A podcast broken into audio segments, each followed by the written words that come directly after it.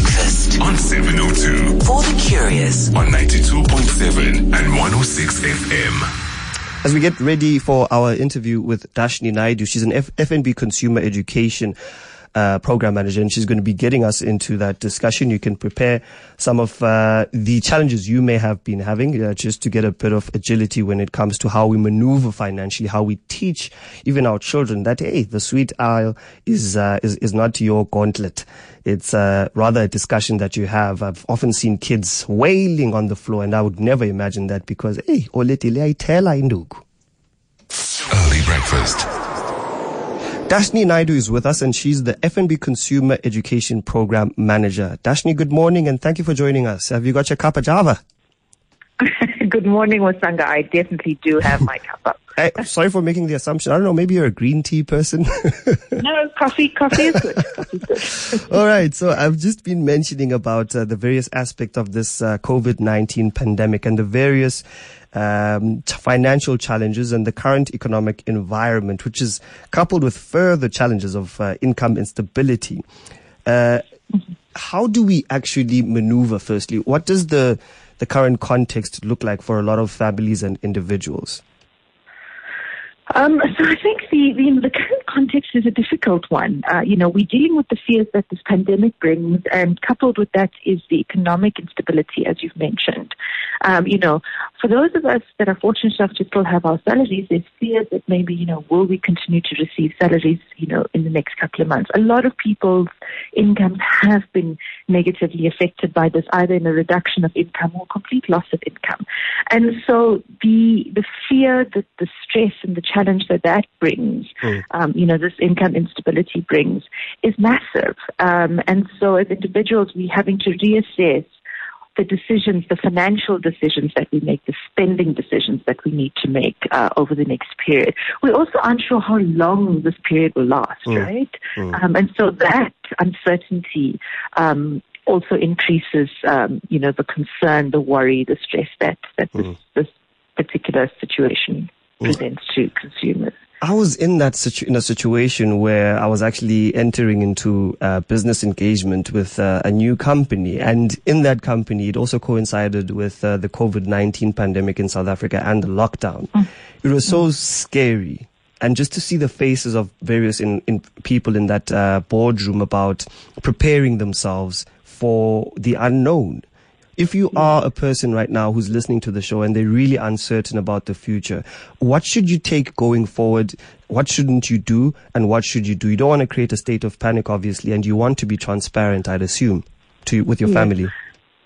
I think the first step is is to remain calm. Like you say, don't panic. You know, remain calm.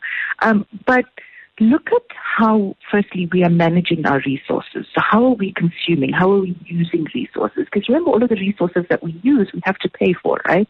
Um, so if we can tighten our shoestrings and, for example, try and reduce electricity usage, you know, reduce the amount of, of data and airtime that we use. I know that's difficult to do given that we are at home and that's a source of entertainment, but we should really try. So try um, really assessing your spending patterns, what you're spending on, and, and how you can reduce that spend by using less. Um, and, and there are a variety of ways. If we're creative, we can find ways to do that. So we need to really, you know, cut down on, on luxury expenses. If possible, remove it altogether. I think what this pandemic has taught us is that we need to plan how we're going to use things as well, um, and to avoid wastage at all costs. You know, um, for example, food. You know, buy what you can, you and your family can consume. Make sure that there isn't leftovers being thrown away and that you're able to repurpose things so that we're also managing our food budgets, which for some have increased because now we're at home and constantly walking over to the refrigerator. Um, we also need to to think about you know, where we have made a, sen- you know, a, a savings. So our budgets have changed because our daily habits have changed. So if you're still at home and not traveling as much for work and other purposes, you're saving a bit on transport costs. Yes. You're saving a bit on petrol if you have your own vehicle or, or, or even taxi fares. If you are not moving around as often and there is a transport saving, how can you repurpose that money? Either towards savings, so uh-huh. put it towards an emergency savings fund, or try to manage your debt. And that brings me to the third point of managing your debt. Mm.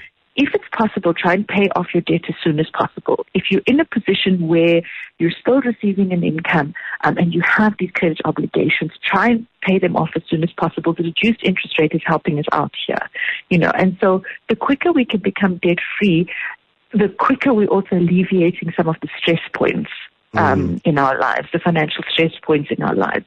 And if you unfortunately um, had loss of income or reduction of income, and this has affected your ability to, to honor your credit agreements, please contact your credit providers as soon as possible to try and seek some sort of solution. I think largely credit providers yes. understand the situation and are trying to seek, uh, you know, to work with consumers to find some sort of um, solution to these problems.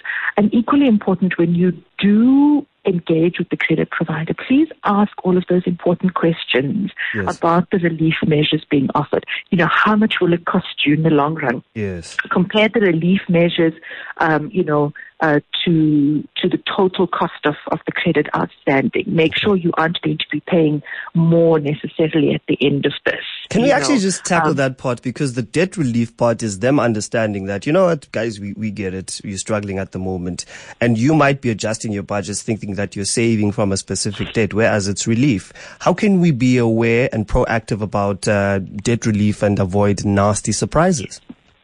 So I think the number one question is to ask questions of your care provider. Don't passively accept what is being told to you. Okay. Also, if if a debt, debt relief measure is being being explained in a way that you don't fully understand. So, for example, if if if there's a break in payment, for example, you need to understand whether the interest rate for that period during that break is still accruing and is still earning, you know, you're still earning interest for that period. And what is that interest cost? Is it compound interest? And if it is, what does it mean to your total cost of your debt? I think what's important for consumers to understand is total cost of credit and not just the monthly installments. Because often that's what we look at, right? Because that's mm. what we can afford on a monthly basis. Um, but what we're not paying attention to is what we will pay at the end of that total payment period. So if we have a loan that we have to pay off over six months and we now say, okay, we'll have a break for two months and we'll, you know, we'll, we'll, we'll re, reassess mm-hmm. the situation and, and now you're extending your payment period to eight months. That effectively means that in some instances you could be paying an extra two months worth of interest. So, so I think what's critical for consumers is ask the questions. Don't be afraid to ask the questions. You know, often we're intimidated by our financial institutions, and so we tend to just accept what is told to us. Uh, my my advice is is ask those questions about total cost of, of credit. Is is if certain debt relief measures are put in place, what will that mean in terms of you know future payments? Uh, what will the installments amount be? Will there be also any negative impacts on your credit profile? So you mm-hmm. need to also understand that. I think what's critical to understand is when you ignore your credit, it has detrimental effects to your credit profile and your future prospects of accessing credit. Mm. Um, and this is why we say contact your credit provider so that you can also reduce the risk of that happening and mitigate against, uh, you know, a negative, uh, a negative credit profile. Uh, definitely. Surely you can't help to hide your head in the sand and hope things will get better. Absolutely. And, and, and like I said, I think for, for the most part, credit providers in the country, uh, you know, are, are trying to assist consumers. And I think also just two two more points Wasanga. You know, one is readjust your budget. Like I said, our daily routines have changed. Readjust to cater for that, um, and then also. Uh, you know, for those that have investments, if you're paying towards, you know, your retirement or you have some sort of uh, investment um, product, don't cash those in just yet. Yes, the market is doing particularly bad, but these, you know, economies go through waves and, and, and, and it does recover. Mm. And so what we need to do is if we can and if we can afford um, to continue to contribute towards those investments, keep doing that mm-hmm. um, and, and, and leave them where they are. Speak to your financial advisor, get best advice before you cash those out. Give give the economy time to recover and pick up so that you can get a better return in it. If you cash out now, what mm-hmm. you're doing is you're possibly cashing out at the lowest point that your investment could be at. Uh. Um, and so let's rather leave it in there. Um, and then for some further cash relief, if you've got any loyalty rewards programs, tap into those. Mm. Uh, often, what, what, did you say is the is the relationship with cash reward system? You, I think the perception for some is that it's fantastic, and then on the other side, you may think it uh, someone's being a cheapskate. Not at all. You know, what I think these things are designed to do is to give us some sort of relief. I mean, I think even before this period, um, you know, as we approach month end, some of us use our our points when we go to buy toiletries, mm. you know, because mm. um, cause we, you know, it's, it's nearing the end of the month. It's it's it's it's a difficult period waiting for for the salaries. And so what it is is you know it is a rewards program and it's something that institutions do um, you know to reward loyalty from customers. And so we shouldn't be embarrassed to use mm. it. You're not being a cheapskate. It's there for a reason, and so we should use it and, and not be shy about it. Um, you know, I love nothing better than arriving at, at, at the pharmacy that I go to and, you know, the, mm. the person behind the counter letting me know how much of points I have and that I could use that instead of cash, you know, or, or, or and, and, and that makes me incredibly, um, excited actually. Mm. I, I, because what it means is that I have a little bit more cash in my pocket right? And I'm still getting the goods that I need. And so we should never be embarrassed about using our royal, loyalty programs or rewards because they're there to reward mm. us and we should be, you know, we should be using it. And then Dhashni, just li- lastly, pride plays a huge part when it comes to finances. Even the male identity is aligned towards pride. People feel that they're worthless, their worth is attached to their monetary value. And ultimately we look for quick solutions to resolve this, but uh, oftentimes a good solution is never quick. What would you say to our listeners? Because fraudsters, fraudsters are looking for those people who are looking for those quick solutions. What would you say to people to warn them against the fraudsters who know that it's an opportune time to take advantage? Yes. I think it's a good point you raise, and, and, and what we've seen is also some increase in, in activity by, by fraudsters and people wanting to scam people, you know, um, unsuspecting, wanting to scam unsuspecting consumers. Um, what we would say is, you know, just be very vigilant during this period. Look at things like the communication that you're receiving. If you receive an email, a text message, um, you know, from your bank uh, with a link, never, never, never click on it. Your bank will never send you a link. Your bank will never ask you for your password via any communication method, even on a, even if you call the call center, will never ask for your PIN number. Be very wary of these things. If if you go onto a website, try and look and make sure that it is a secure website and that it is the official website of your bank. Um, I think where people often um, are scammed is, is through clicking on links, mm. um, you know, that they receive via, via text message or emails. Um, and I think that it's, it's, it's incumbent upon each of us as individuals to be hyper vigilant during this period. Um, you know, the fraudsters, the scammers are, are looking for those unsuspecting consumers if something also if if a deal seems too good to be true it yes. probably is too good to be true oh, you know. And also most of your short term high return um type mm. you know um products you know tend to be high risk as well. Uh, so you need to determine what's your risk appetite. But again if something looks too good to be true you've got to ask yourself. Take a step back ask ask yourself, is this is this legitimate? And you can also check, you know, um, if if an institution is registered.